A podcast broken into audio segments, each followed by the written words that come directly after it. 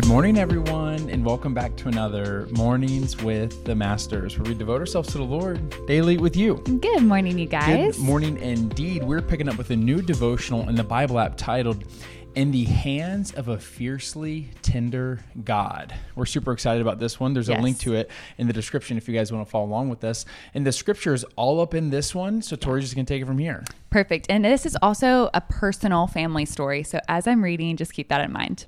The devotional is titled, Look, and it says this. The day we received my first cancer diagnosis, my husband and I sat down with our then six-year-old son to tell him the news. Jeremy shed some tears and hugged me tightly. I locked eyes with him and said, This is hard, isn't it, bud? It's not good news, but God is with us, and he turns everything for our good. Everything.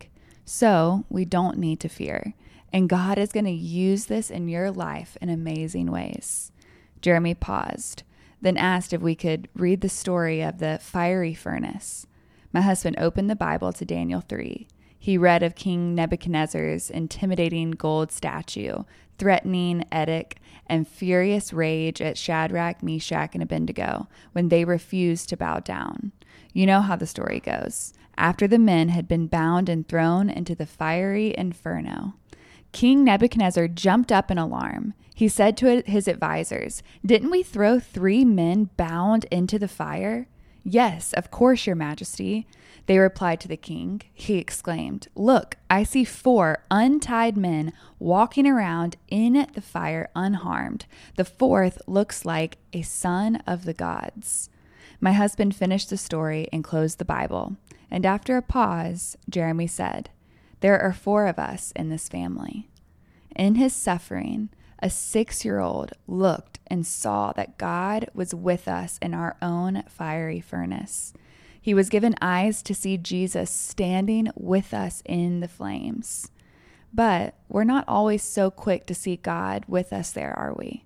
Our eyes are more easily fixed on the pain, the loss, the unfairness. We see the impossible circumstances before us, and we despair, worry, fear, or fume.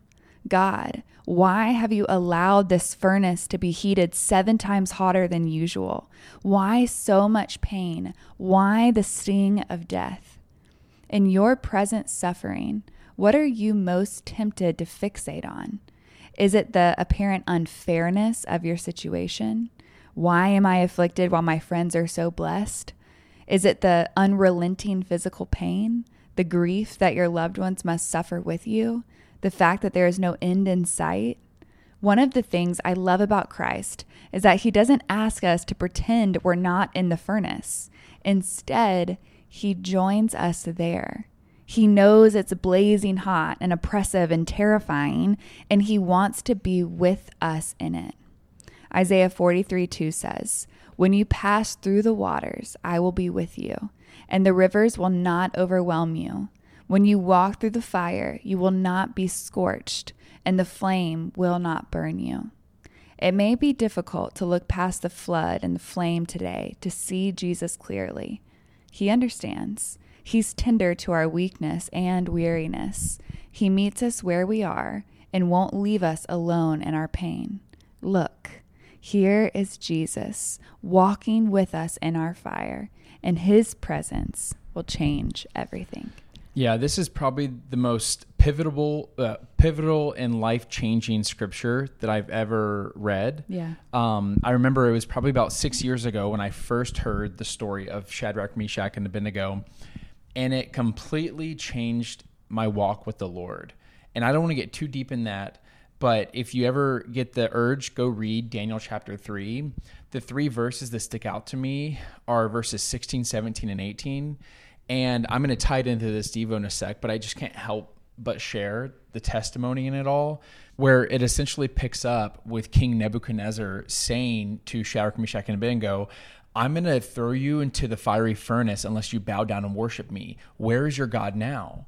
And then they reply, Our God is capable of saving us, verse seventeen. verse eighteen, but even if he doesn't, we will still not bow down and worship you. Yes. And up to that point in my life, I had only worshiped God for what he did for me, not because he's worthy of my worship, because he's right. God. Yeah. And that totally changed the way I perceive things. Yeah. Because I thought, oh, if I'm going through a hard time, I'm clearly living in sin. I'm mm-hmm. clearly doing something wrong. Right. And I need to adjust my behavior, and then I will live that Christian life mm-hmm. where I go, I don't feel any pain, but that's blessed totally, and favored, yeah, blessed yeah. and highly favored. Yeah. Like the best is yet to come, which, you know, I love that. But I have to remember that my pain and suffering is not always because of myself. Yeah. The world is cursed and diseased, and it happens, but God is in the fire with us. It makes right. me think of that song, There's Another in the Fire. Yes, so good. Next to me. And so yes. I just love to think about that. This scripture and this story directly talks about being in the fire. Being a Christian doesn't eliminate you from the hardship, fire, yeah. from hardship, from trials, from suffering, from loss, from grief. It doesn't eliminate those things, but it does give you hope inside of those yeah. things. And that's yeah. just what really impacts me about the scripture, is just understanding there's another in the fire who understands the suffering. Yeah, and it's all for his glory. Like, now we get to read that story and be encouraged that God meets us exactly where we're at. I mean, I remember in our trying to conceive journey, so often I had to ask myself, if God never delivers a child, will I still praise him? Will I still believe he's good? And it's so hard when you desire something so badly, or your your prayers feel like, well, Lord, like my family member is sick and I know that you can heal them. And so I remember praying certain prayers and being like, God, I know that you are able. But what happens when your prayer isn't answered in the way that you want it to be answered? Does that change your perspective of how good God is if he doesn't answer the way you want him to answer? And I think it's a really good like question for us all to ask, is if God doesn't answer my prayer the way I want him to, even in our like labor and delivery story, there were certain prayers that I prayed that God didn't answer the way I wanted him to, but now I look back and I see where he was inside that story. Mm-hmm. But sometimes when we're in it, like when we're in the fire, when we're in the trial, it's so hard to see the Lord, and then we look back and we see him. But I think the better question and the better encouragement, the better um, challenge really is, if you feel like you are in your own fiery furnace right now, pray for the Lord to open your eyes to see where Jesus is right yes. now inside mm-hmm. of it. Because man, I wish I could have seen God in yeah. so many different seasons, but I wasn't looking for him, because I was only looking for him to answer the way I wanted him to answer.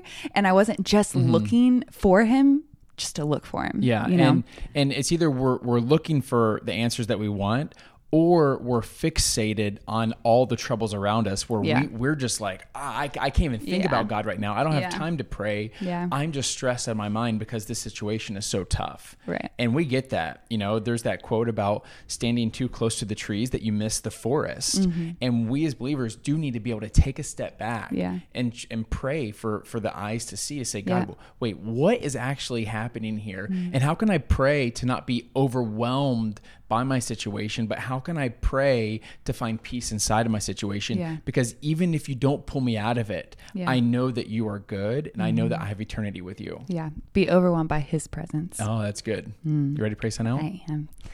Dear Heavenly Father, Lord, we thank you for this story. We thank you for this reminder, Lord, that you are in it with us in every single season of our life, God. But you also say you are close to the brokenhearted. You are close to the weary and the broken spirited, God.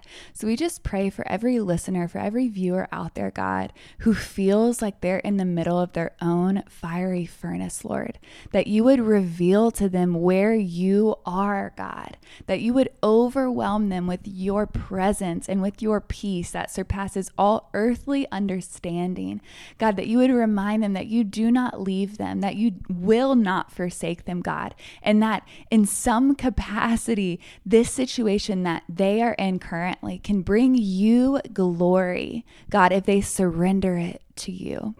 Lord, we love you and we thank you for meeting us exactly where we are. We pray this in Jesus' name. Amen. Amen, God. Amen, God. Amen, y'all. When I was that perfect time to break out the worship music, break out the journal, and continue pressing to the Lord. Yes, and y'all don't forget that you are God's masterpiece. And don't forget that we love you. We love you guys, and we'll be talking to you tomorrow. Hasta mañana.